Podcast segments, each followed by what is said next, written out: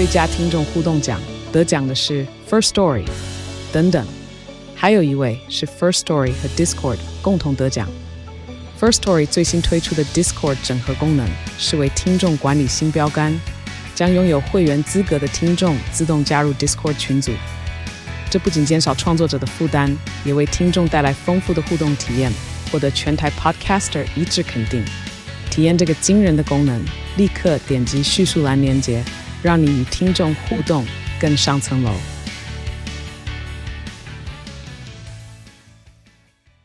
欢迎收听、收看今天的兰萱时间啊，带大家啊，这个穿越一个时空隧道，来到一个呢，呃，如果你很爱看电影的话了哦，现在的话，呃，大家正在争论说，到底要在电影院里面看电影好，还是呢，在家里面呢，宅在家看串流的呃电影就好，或是追剧。啊，但是事实上呢，古早古早有一个年代呢，它可能不是串流，也不是电影，它是看录影带。电影用录影带的方式呈现了啊。那那个年代呢，在台湾，在全世界其实呢都是非常有趣的一种呃呈现方式，甚至台湾自己啊本身呢还因此而应运而生了啊所谓的 MTV 视听中心，就是呢你可以窝在一个小包厢里面，然后呢在外面呢跟你嗯的朋友啦，跟你的呃恋人啦 窝在里面呢看录影带啊。好，所以呢，呃，台湾啊、呃、有个大影痴，他就呢针对这样的一个录影带时呃的时代啊，这个写了一本书，叫做呢从前有个录影带店。好，所以我们今天要带大家呢倒转回到那样子的一个很特殊的时代啊。如果你参与过的，那就是呢回味回味；没参与过的话呢，就听听看哦，原来是这个样子哦。所以呢，这个科技果真是日新月异啊。好，不过呢，在进入这个主题之前呢，我们也来听一首呢跟这个电影啊其实有点相关的，它是呢来自于呢英国的一位。呢，非常现在正当红的一位呢，虽然说 RMB 的呃女歌手，她叫做 Ray 啊。那事实上呢，她是一个音乐世家，她的祖父跟父母亲都是音乐家，但她天生有点叛逆啊，所以呢，她的表现 方式啊，虽然弹的是钢琴，呃，但是呢，表现的方式呢，却是非常具有时代感的。好，那他在呢，二零二三年的疫情呃一解封之后，他就推出了一首歌啊，这个叫做呢，呃，我的二十一世纪是个蓝调世纪啊，非常有味道。好，那这一位呢，Ray 啊，他呃歌声好，那外形好，呃，然后的话呢，他的整个现在的歌手当然都要有整个呃全方位的，包括表演的方式哦，都非常具有一些戏剧性的张力啊。他跟这个电影的啊这些呃演员们啊，也都是呢在伦敦哦，都算是。同一个圈子啊，都非常受欢迎。好，所以我们今天听到 Ray 的这首歌叫做呢 Five Star Hotel 五星级的饭店。好，那所以呢，听完这首好听的歌曲之后，我们就来进入到呃电影的世界啊。但是呢，要倒带回去一个呢录影带的时代。那我们现场邀请到的呢，就是这本书的作者。从前有个录影带店啊，他叫夜郎。Hello，夜郎你好。大家好，我是夜郎。夜郎想到就要忍不住讲自大怎么办？夜郎自大，那你那时候在取的时候不会有这种？呃，那时候想的是说我刚好先跟大家说自大，这样以后才不会被骂。真的才不会觉得哦，所以你你觉得自己其实蛮自大的，蛮臭屁的，就是了。好，所以呢，事实上看了这本书非常非常有趣啊。那这个呃，夜郎文笔非常好，而且呢，他对于整个的电影的故事哦，那真的叫信手拈来啊。这个古今中外呢，上穷碧落下黄泉的感觉啊，一路写写写写到。你想象得到的跟想象不到的，还写到了我们的同学黄哲斌。哲斌的话呢，到目前为止，如果听我们节目的话，会知道说他是我们呃的来宾嘛。哦，他也是我的大学同学。他是一个在那个电录影带时代当中呢，蛮有意思的一个杂志的总编辑啦。哦，那甚至呢，这个叶龙还写到苏联时期跟。啊，什么芬兰、乌克兰的录影带店？好，所以总而言之，你先告诉我们，为什么你对 录影带店那么有兴趣？从前有个录影带店的话呢，其实如果喜欢看电影的话，会知道从前有个好莱坞嘛，啊、哦，那其实你就是什么地方都套用了很多电影的梗就是了。我 我之所以会想到要写这本书，主要是因为我自己就是成长于录影带店时代，尤其因为我不在台北长大，所以在我的成长环境当中，我其实。接触不到这些看电影的管道，我们台南没有没有金马影展，也没有太阳。你住台南？对对对。你竟然污蔑我们台南看电影的环境？台南有个全美，好不好？是我从小就去看全美，一次要看两部。我也是，我也是，我我我在书里面都有写到，我高中的时候都是骗爸爸妈妈说礼拜六去学校温书，但实际上我整个下午都在全美看四部电影。啊，你看四部，那眼珠子可能会掉下来。真的？那我爸妈咪好，我们是我爸妈带我们去看电影。啊，真的吗？嗯，对，哦，OK，好，对啊，但是台南当然就是呃，就没有像北部有这么的，第一个片不会那么快到嘛，是。对不对？哈，那整个的观影的环境当然也没那么时髦，对于年轻人来说，当然会，其实看电影不只是看电影，你会发现看电影社交，对对，它是一种生活形态。嗯，对、啊。不过我我所以，因为我们小时候其实只能在台南的这样的电影院看电影，然后能够看到的电影相对又比较少，所以那时候觉得哦，录影带店好了不起哦，每天都花耗在录影带店。然后大概再长大一点点，百事达进来的时候，我就更觉得好棒。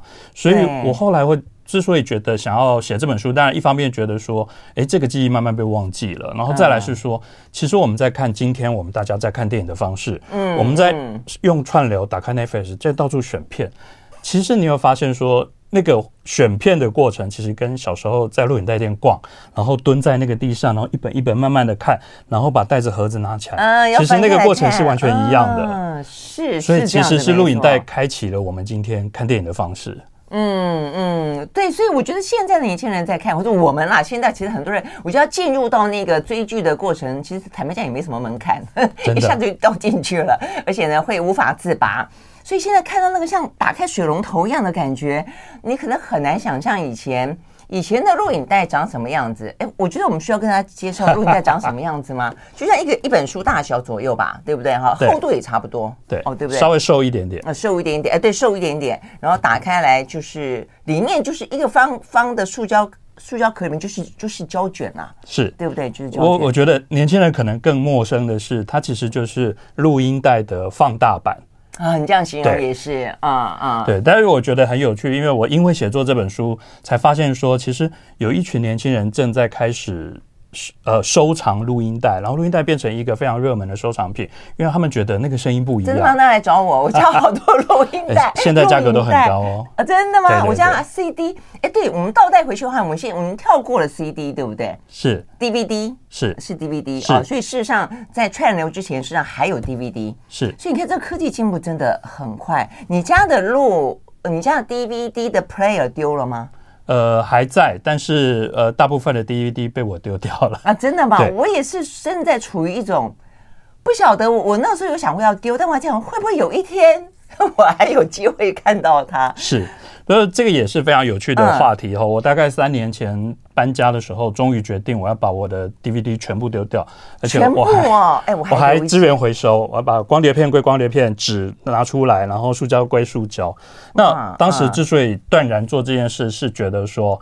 大概三四年前吧，Netflix 开始提供四 K 画质的内容，四 K 画质的内容大概是 DVD 的画质的几十倍吧。然后那时候你就开始觉得，你有生之年不会再回到那个东西上了。哎，我觉得这种事情，这个就是每一个人的的的想象跟每一个人的个性哈，你就会觉得说，有生之年不会再回来了，所以你是属于那种头也不回的奔向，就是拥抱这个科技或者拥抱最尖端。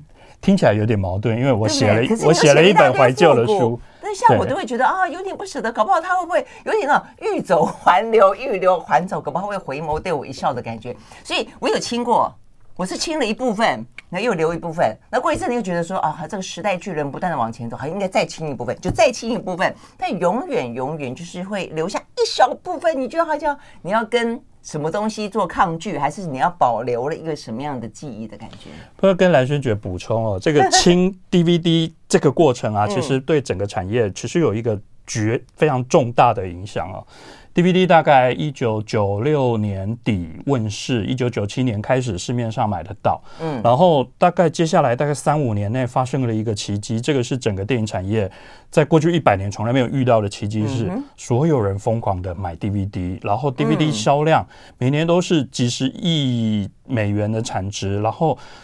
突然有一天，它在三到五年内就快速的超越了电影的票房，它成为一部电影真正最主要的营收来源。然后所有人家里都柜子上都放满了 DVD，这件事从来没有发生过。然后大家都不晓得为什么会发生，然后以及它什么时候会会不会突然停止。结果很有趣的事情真的发生了，大概两千零六年的时候，好莱坞的片商突然从报表上看到一个奇妙的现象是：哎，DVD 开始销量下滑，没有任何理由。然后接着，啪，它在一两年内。掉到谷底，然后突然间所有人就停止买 DVD 了，然后所有人都在猜到底是为什么？为什么？那当然，其中一个原因可能跟网络下载有点关系，因为那个时间点正好、哦、开始了，对不对？对，网络上买得到，以及盗版开始出现在网络上了。我觉得应该盗版的原因比较大。不过当时有一个人推测另外一个有趣的理由，大家从来没有想过，但我觉得这个会对我来说是比较像真的理由。其实也是是我自己丢 DVD 的理由。其实主要就是。真的，大家收藏的物理空间满了，柜子满了。然后，当你有一天发现柜子真的挤不进去了，你开始怀疑说，我到底为什么要买？因为我买了回家，其实都没有看。就像今天，没错没错，大家买黑胶一样，大家买黑黑胶，其实为了表示我有收藏它。其实我回去不一定会听，我最后其实打开串流听。当年 DVD 的状况很类似，然后有一天消费者清醒了以后，就消失了。大概在零六年、零七年左右，突然间这个市场就崩溃了。哦，对啦，是这样的，没错。但是呢，好像我的朋友，知道我们的朋友啊，就是就是念念大传的，手上都还会留了那么几个经典的啊，自己觉得经典的，比方什么什么最长的一日啊，啊，什么都有。有人留教父系列啦，啊，就是非常的觉得，呃，他对他的生命来说啊，是一个蛮蛮有意义的哦，一个片子。好，那我们休息再回来继续聊。所以呢，从现在的串流回到 DVD，DVD 现在在台湾最常看到他的一个下场。除了已经被回收了之外，就在稻田当中，稻草人身上的那个亮亮的，有没有可以赶麻雀的？那个就是 DVD。如果没见过的小朋友可以去看一看啊。那呃，那录影带店呢？录影带店曾经带来一个什么样子的一种呃休闲娱乐方式，是属于那个年代读书的？休息会儿，马上回来。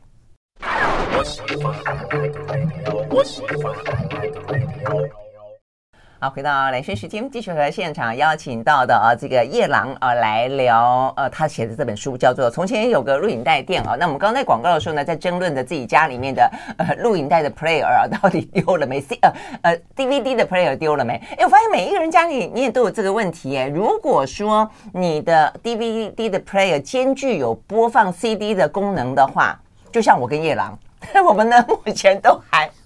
保留着啊，觉得啊好像还可以听听 CD 啊，就把它留着。那我们其实家人他们家是都已经丢了啦哈。哎，但是好，我我要问的，CD 会有一天也不见，因为现在串流也听音乐啊。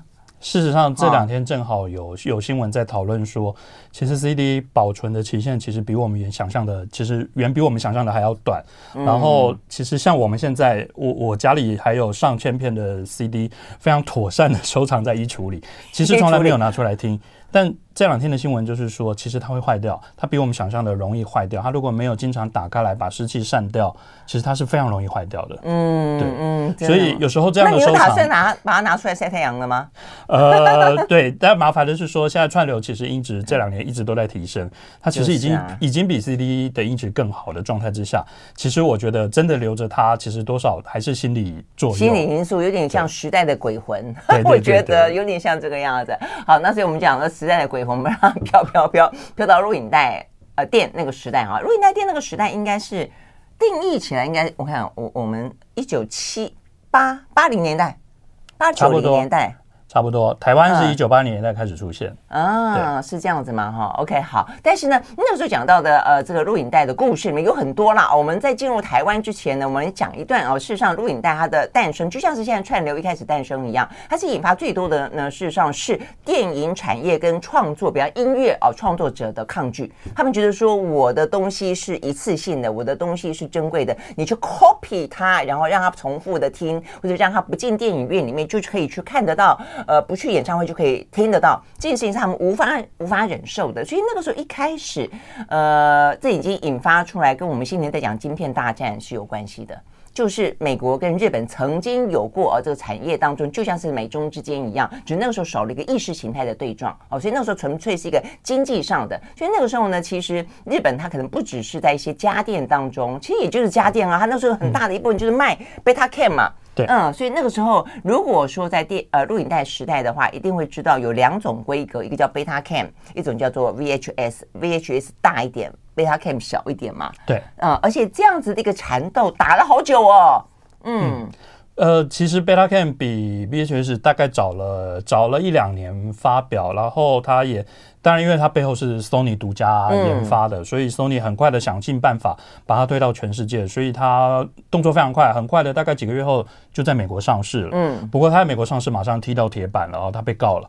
那为什么被告呢？因为其实这是呃人类史上第一次，呃，所有的消费者可以把电影。录下来收藏起来，这对好莱坞来说不可想象，因为他会觉得你平常跟我买票看一次。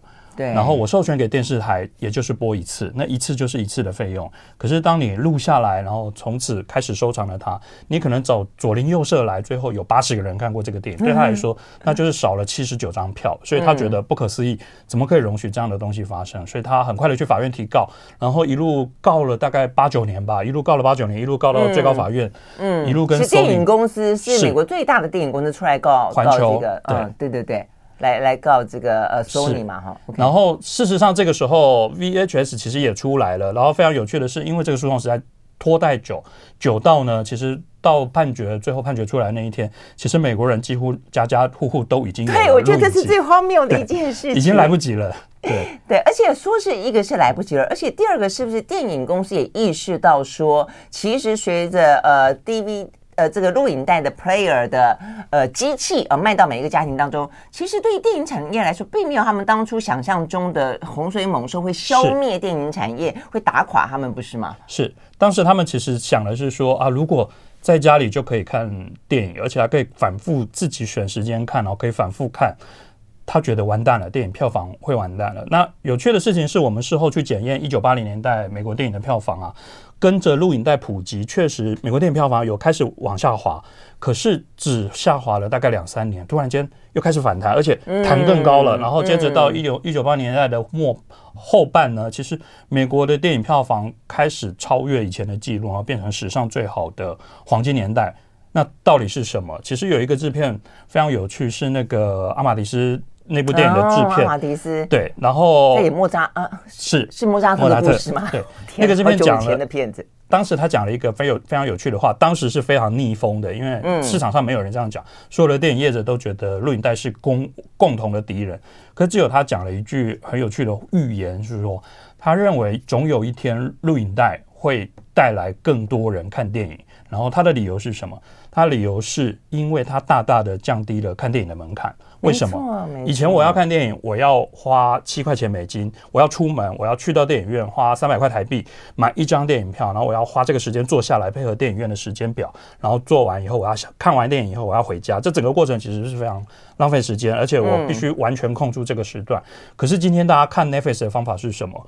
昨天上架的节目我可以等我有空再看，我看了二十分钟，突然想上厕所，我可以去，然后我突然发现，哎，我厨房我碗还没有洗，我可以。哦，我今天就看到这里了，我赶快去洗碗，准备睡觉。嗯，所有这些事情开始配合你的作息之后，到底它对电影有什么伤害？最后发现说其实没有伤害，为什么？因为它降低了门槛，让更多人看更多次电影，然后更多人看更多次电影，最后回馈到产业是什么？回馈到产业是，其实这更简单的说，就是更多人在看电影，而更多人在看电影。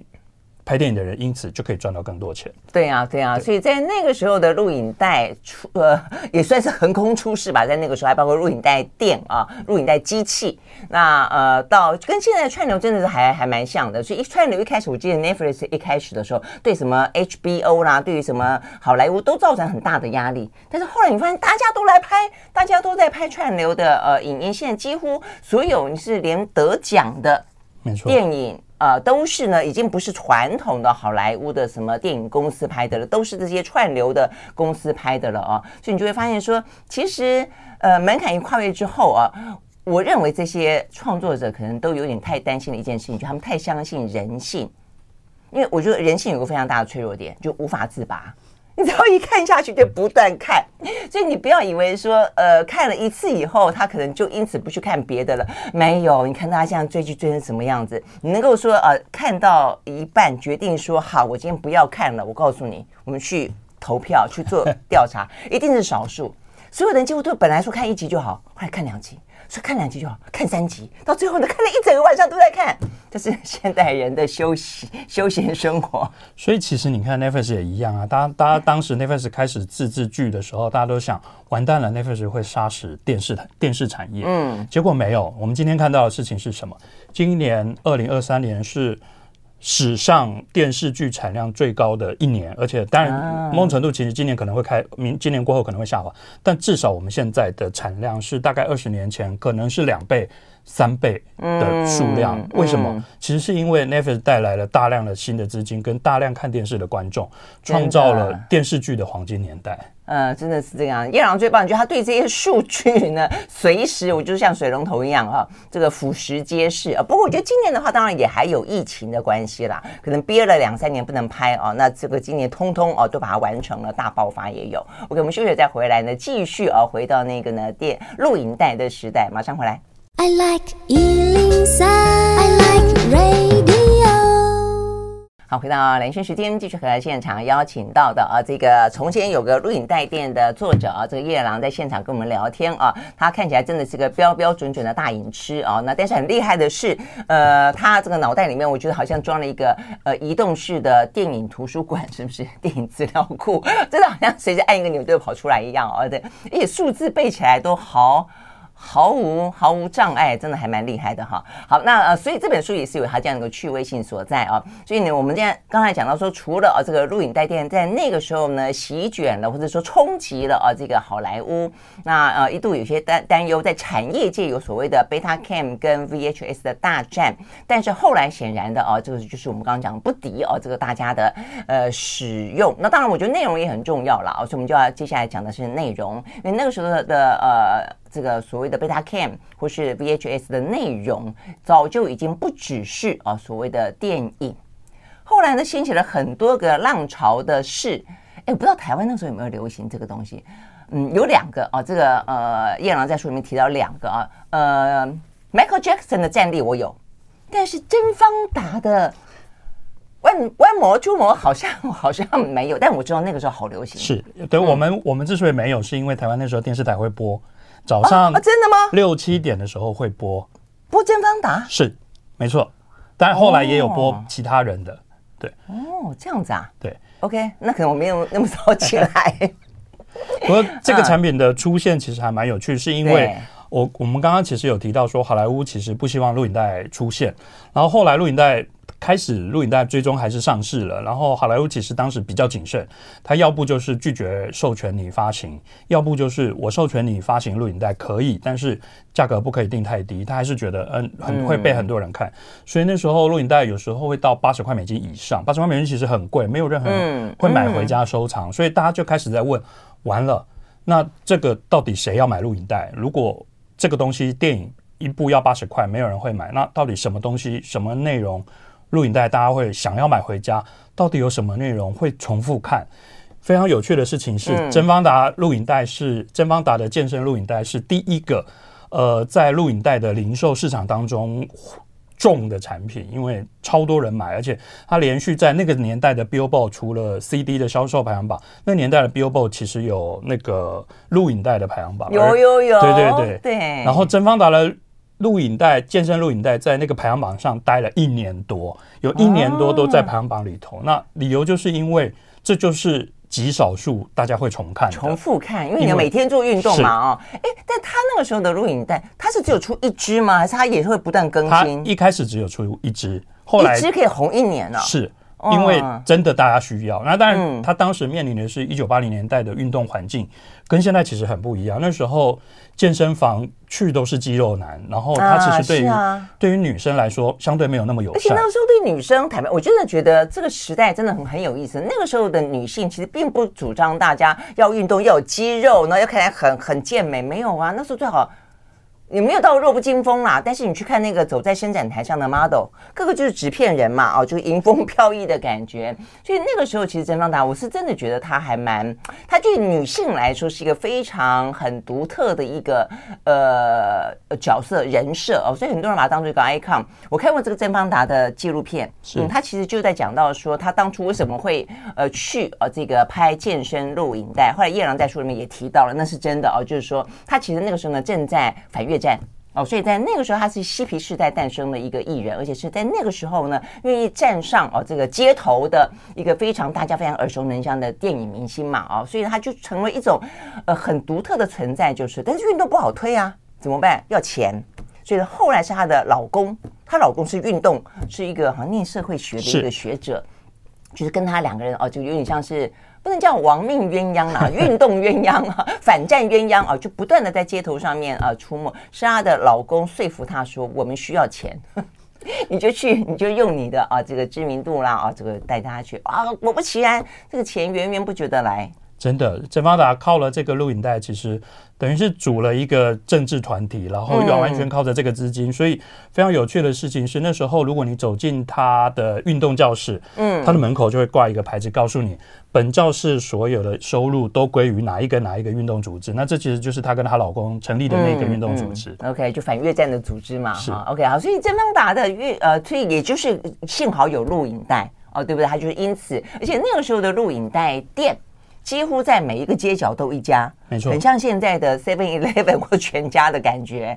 嗯，那那个时候呢，其实就是你去想象进到录影带店，不只有电影啊，而且电影当中不只是有院线的电影、热门的电影，还有艺术电影。然后呢，有甄方达的健身录影带，还有所谓的 MTV。哎，我觉得这个 MTV 其实在台湾的定义好多种哦。真的，我们先讲 MTV，讲 MTV 音乐，呃，算是什么 Music Video。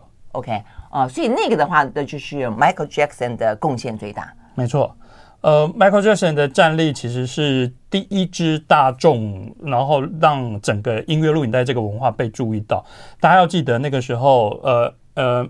MTV 电视台其实只有在美国几个城市才看得到，那时候其实才刚开播没几年，然后主要从它是从纽约发机，然后在美国几个城市才看得到，其实是个非常冷门的 content，然后是在台湾好像那个时候也还没有，对对，台湾要好几年后才会出现，所以那时候其实音乐录影带的文化没有那么大的影响力，不是我们大家今天的想象。那所以 Michael Jackson 这一支录影带其实是靠了很多人。超越那个想象，然后去去创造出来的。那当然前提是因为他当时很红，然后他可以想办法募到这样的资金。因为这支这支音乐录影带的预算几乎是电影的规格在拍。然后当然，他的第一支战力啊。对，而且当时当时我有写到这个过程，其实他跟唱片公司提案说我要拍这个录影带，然后唱片公司说不要，我不要出钱。然后他后来跑去跟 MTV 电视台募资，MTV 电视台说。不行，我不能出钱，因为 MTV MTV 电视台非常有趣的商业模式，就是它每一支播的音乐录影带都是不要钱的，因为对唱片公司、嗯、对歌手来说，你播我的袋子算是帮我宣传，啊、所以我怎么可能跟你收钱呢？所以跟播电影不一样，没有给你收上架费就不错了，没错，没错，应该是这个概念。所以 MTV 电视台当时觉得说不行啊，我万一出钱跟你买。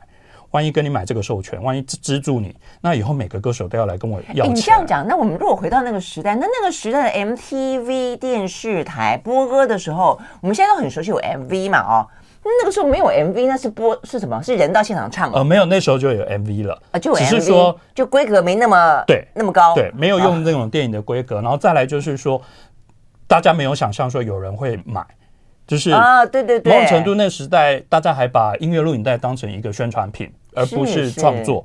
然后，呃，战地这支音乐录影带的有趣在于说，当然他找了一个好莱坞导演，然后再是说，那好莱坞导演觉得我是在拍电影，我要有故事，我要有情节，嗯，我要有主角，我要有角色。当他一个一个设定下来以后，你会发现说，当你用这个方式去创作，消费者在看的时候，他就不会把你当成宣传，他就会觉得我在看一个故事。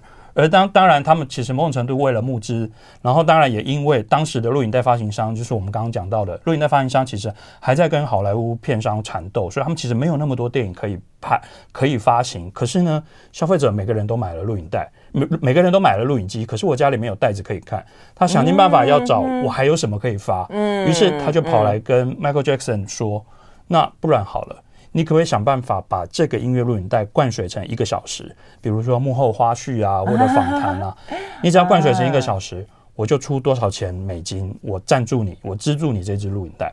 于是这支录影带其实是很大一部分的资金，其实来自录影带发行商，音乐录影带的资金来自录影带发行商，然后最后。他还去到电影院首映，然后到 NTV，这也是、去电影院首映呢、啊。他去电影院首映，然后反攻进去了，就是了。而且非常有趣的事情是，这也是 NTV 电视台的观众行为第一次出现了改变。嗯、因为 NTV 电视台它是随机轮播音乐录影带，嗯、所以观众其实就是打开就放着。哎，对是是。可是呢，这支录影带是第一次。他必须公告时段，我会在几月几号几点跟几点跟几点播一次，而所有的粉丝会按照这个定闹钟上去，像在看电视节目一样。我要看一次，我要再看第二次，我要再看第三次。当消费者看到第三次，你就知道他其实会买了。所以果然，这支录影带上市之后，果然畅销，造成了也是。全世界都所有人都开始疯狂的买，然后其实买的其实是一个也许只有五分钟、七分钟长的音乐录影带，然后剩下的五十分钟可能对对对，但是所有人还是觉得，哎，我要收藏，然后大家，于是这件事其实某种程度提早证明了，大家真的愿意把一个电影买回家放在架子上。对，把把一个电影或是一个创作，所以我就听到这，我都会觉得嗯，有一点点起鸡皮疙瘩，因为我觉得真正的创作者像 Michael Jackson，我都常开玩笑，我真的相信他是外星人，因为我真的觉得他太厉害，太才华洋溢了。呃，所以你看，一个偶然啊，一个偶然，就很多事情交汇出来的一个偶然，到最后他等于是开拓了一条路，或者开拓了一个新的时代跟一个新的世界。你看接下来的啊，这个很多的 MV，哎，Pink Pink Floyd 的那个 The Wall 是在。Michael Jackson 之前还是之后啊？呃，好像在之后的样子。之后哈，像他那个也是，他那是用动画的方式去呈现。所以我的意思就是说，嗯，你其实 MV 除了做宣传，就有一个人那边唱歌，或者简单的拍一些呃，在我们的 KTV 里面那种走过来走过去的那个 那个画面，一下在海边，像在在森林里面那种之外，其实他如果真的用心拍，他的艺术。艺术性啊，跟它的内容其实不比哦一个什么电影啦啊一个短片啦来的差，甚至有时候更经典。要不然你去看看这个 Michael Jackson 的那一个他过世的时候那一部电影哦，那部纪录片也是超级好看，看了以后都会觉得想哭。我们休息，马上回来。I like 103, I like radio 啊，回到兰萱时间，继续和现场邀请到的啊这一本全呃从前有个录影带店的这个夜郎来聊天啊。那我们刚刚讲到说，夜郎对于这个电影啊跟这个呃影音产业的呃发展流变啊，这个真的是如数家珍啊。这个当中看到之后，让人家觉得很惊讶。比方说，我们刚刚讲到像是推波助澜的啊，这个除了本来就好莱坞就是一个最大的啊这个呃内容的来源之外，像甄方纳的健身的录影带，然后呢，Michael Jackson。的音乐录影带，然后你不可避免，第一个小朋友，小朋友也是一个非常重要的一个，会让呃家长愿意为他买了一些跟儿童教育有关的内容，卡通啊等等，然后回家看的一个。另外一个呢是色情片啊，所以呢，呃，叶朗很神奇的在里面竟然告诉大家说，第一支全世界的色情片是在一八九六年，叫做《洞房夜新娘》。我真的觉得你实在是太神奇了。然后还讲到说爱迪生。爱迪生发明电灯的那个爱迪生，对，他也他也发了一个呃类似没有到呃那个色情片，但是也是一个让大家觉得很缠绵的影片，对不对？也放到录影带店。呃，不是，那时候是胶卷啊，胶对胶卷是刚刚电影刚发明没多久啊。OK OK，十八秒。是，哦，我觉得好好难以想象，而且在美国引起非常大的震撼了。因为你要大家要记得，美国其实是一个清教徒的社会，其实相对至少在一百多年前是非常保守的。所以当时那一支十八秒的影片，其实是男女主角亲吻的过程，对美国社会超崩溃。然后大家就开始觉得，哇，电影这个发明太可怕了，我们应该要想办法控制它，想办法禁止它。对，他说他是撒旦，他是恶魔。那更不用讲说，一开始在法国那个卢米埃兄弟哦，就是整个 就是电影电影的呃滥觴啊，他一开始是拍那个呃火车从巴黎的火车站进站，就这个镜头，把所有人吓到逃离电影院，觉得这个火车还要开进来的感觉。所以你看，我们这个啊，真的是好，所以这个夜郎实在是太有趣了啊。那 我们刚刚只是这样讲，就是事实上很多的电影电影产业一路走到现在，很多的呃事事件呐，哦一路走。那当中的话呢，我只要去凸显说，这个夜郎对 对这个很多呃呃这些花絮吗？还是一些呃各式各样的呃趣闻轶事啊，非常的了解。你中间还讲到东欧的。呃，录影带店的呃文化，你是想要想要去研究东欧啊？呃，因为我其实最早开始想研究录影带，其实是因为盗版录影带。嗯，因为我有一次在看那个《七夜怪谈》的时候呢，突然想通了说，说哦，原来《七夜怪谈》其实在讲盗版录影带啊，因为他切怪谈》。在讲，你一旦拷贝了，这个诅咒就会留在你身上，然后你只能不断的拷贝，然后去诅咒别人，然后这个诅咒会永远流传。然后有一天突然想通，说其实这是他是恐吓大家不要拷贝啊！你想太多了。没有没有没有没有，这是后来我我查了一下，还是真的，就是其实呃不是只有我一个人这样想，然后发现有很多学者在研究这个议题，然后他们这样想。可是看了以后，他说啊，比如你这样讲说啊，好恐怖好恐怖，我就把拷贝了一份带回家自己看。那我有。我有一，因为《七夜怪谈》的年代正好是在 DVD 刚刚发明，其实所有人都还在看录影带的年代，真的，所以它其实代表的是当时的创作者对盗版录影带多么痛恨，然后觉得我一定要告诉你说，盗版一定会不得好死，我一定要吓你，吓你，不准不要让你看。对，但我反过来，其实我当时的想象是，哎，可是其实盗版录影带其实曾经做过很多好事，他也曾经创造了一些好事，于是那时候我就开始回头去看。在冷战时代，在整个苏联境内，其实盗版录音带是当时整个苏联境内，因为所有人的言论被管制，媒体被管制。当你看不到国外的内容，看不到整个世界的样貌的时候，其实盗版录音带是一个非常重要的出口。当然，流行音乐也是。所以，我我记得我以前看过一个非常经典的案例是。那个马世华老师其实也说过，当时苏联人怎么盗版国外的音乐？那时候是黑胶唱片，可是黑胶鸦片的工厂都是政府控制的。那我怎么样流传这些非法的音乐？他们找到了一个非常有趣的素材，是他们去医院找 X 光片，要丢弃的 X 光片拿回来，用 X 光片的那个胶片来压黑胶。所以那时候苏联人买到的盗版唱片是 X 光，是某个人的胸部，某个人的。骨头，可是它里头带来的其实是那些在铁幕之外的音乐。那录影带其实也是，影像上面是那个，那声音是音乐。对对对对。然后好惊悚啊！录影带其实也是，所以我在书里面其实有写到一个非常有趣的例子，是在其实苏联人呃接触到国外电影的破口，非常微妙的事情是发生在爱沙尼亚，因为爱沙尼亚跟芬兰。隔着一个芬兰湾，嗯嗯，然后呢，爱沙尼亚的首都刚好在芬兰湾的岸边，所以呢，他们只要稍微调整一下天线，他们可以收到芬兰的电视台，嗯，于是呢，爱沙尼亚人呢就会买录影带、买录影机回来，把那个内容拷贝、拷贝下来，然后接着。这个袋子就从这个破口传到整个苏联境内，它的距离可能是好几千公里，然后传给所有苏联人。苏联人看到了录影带，绝大部分都来自于这个破口。嗯对嗯哼，非常。对啊，我觉得其实电影有时候是是铁幕里面的人，或者假设说我们小时候在我们还没有出国去看这个世界之前，它是一扇窗啊，他就让你看看，哎。这个别的国家、别的地方的人，呃，过了什么样的生活？我觉得那种感觉真的是，尤其对于铁幕中的人啊，我觉得那种是一种一种希望，或者是一种向往啊。好，所以呢，苏联铁幕的人啊，你刚才还没有讲一个说他们是开着他们的录影带店，不是固定的。对，他们是在车子上面是流动的，这个非常有趣的。这个其实某种程度是台湾当年曾经出现过 MTV 视听中心，但是呢，苏联人后来呢就自己发明了一个巴士版的 MTV 视听中心。它的方法是什么呢？我在公车上，我们小时候坐统联的经验，在统联上面可以看电影啊，有个电视机。嗯嗯，在那个小巴上，苏联人就是安排一小格一小格，然后每一格呢有一个电视机，让你坐在那里看录影带，然后。因为这些录影带的来源都是非法的，政府不允许的，所以这个小巴第一，它一定是非法的；第二，它不能它不能有招牌。但是当它出现在街上的时候，嗯嗯、所有的路人都知道它来干嘛的。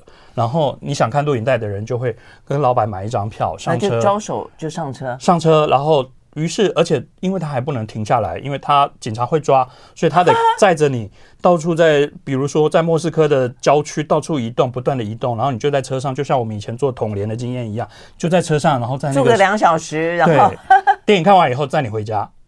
这是当年苏联人看电影带的方式，啊，真的，而且那个有点打带跑的感觉，对不对啊？就像是那种地摊啊，警察来哔哔哔，然后你就得要跑，那 就是直接开着车带你跑，边跑边看。好，所以呢，这边就讲到除了台湾呢，台湾有固定的录影带店，后面呢就有小包厢。事情是从这边开始的，就我们刚刚讲到，在那个年代里面呢，是台湾的文青年代，那也就我们大大概大学时间，大学毕业那个年代啊，就是呢，呃，疯狂的去呃拥抱啊，这个世界当中什么艺术电影的进来啦，哦，各式各样的就是什么太阳系啦、影炉啦，跟我们刚刚讲到一开始讲到的影响杂志。好，我们休息了，再回来继续聊。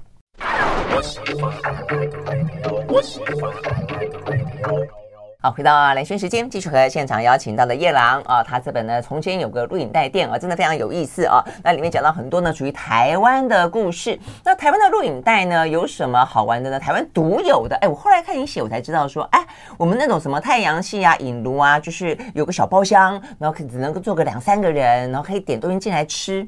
对不对？你记不记得？或者自己带东西进去吃，然后呢，呃，去租个，就直接在录影带店租个录影带然后，就跟他说我要看这一部，要看那一部，然后带进来。但是只有台湾有啊，没错，而且这是台湾人，不但是台湾人发明的，而且是被美国人列为第一打击对象。因为我为了写这本书，我去看那个美国国会的议事录，发现说。他会指名道姓讲台湾开在哪一条路，台北开在哪一条路的 MTV，这个是违法的，我们要想办法取缔它。那确实后来，呃，台湾政府也开始取缔了，所以后来就慢慢消失。三零一条款其实很大一部分是针对我们这个盗版嘛，我们有一度叫做呃，我们叫什么盗版海盗，海盗王国，对对对，大概就是这样子来的。嗯，那主要也因为其实美国人认定说，我让你发行录影带是让。消费者租回家，我没有允许你公开播放。然后他觉得台湾踩了红线，嗯、他觉得在小包厢有个电视在那里播放，他觉得这个是上映，他会吃到他电影院的生意。嗯，对。所以本来已经好不容易接受说有录影带、跟录影带店、跟录影带的机器了，但是他还是不接受你在。电呃，这个戏院之外的地方播就是了，呃，它就有点夹在中间了，对不对哈？嗯、但这个灰色地带却对我们来说是一个极其美好的时光。我那个时候记得上大学的时候，因为现在那个时候几乎大学附近都会有一家类似这样的 MTV 的地方，你基本上碰到不喜欢的课，你 你就我你就是一定在那个那个 MTV 里面，对不对？就大人泡在那边的时间比泡在课堂上面时间来的多啊。真的，真的是 OK。好，那那个时候呢，其实当然他就是对于很多，我觉得那个时代的人都有非常非常棒的经验。搞不好你认识你的女朋友第一次约会就在那个地方啊，哦，对不对？那或者说 我们也很多翘课的时光都在那边打发。但是除了这个之外啦，啊，在台湾的录影带有几个蛮好玩的事情。你你写了，我才想到说，哎，对，台湾的录影带其实第一个在那个 MTV 的时代过去之后，它变成了 KTV，这是很好玩的。再一个。我们的录影带持续的其实可以卖啊，不见得虽然没有 MTV 了，但是呢没有这个空间了，但是它在夜市里面大卖。谁让这个呃文化哦持续的渗透到台湾的每一个角落，到庶民哦这样的一个阶层呢？诸葛亮跟布袋戏，还有志春健，我觉得这个实在是太有趣了。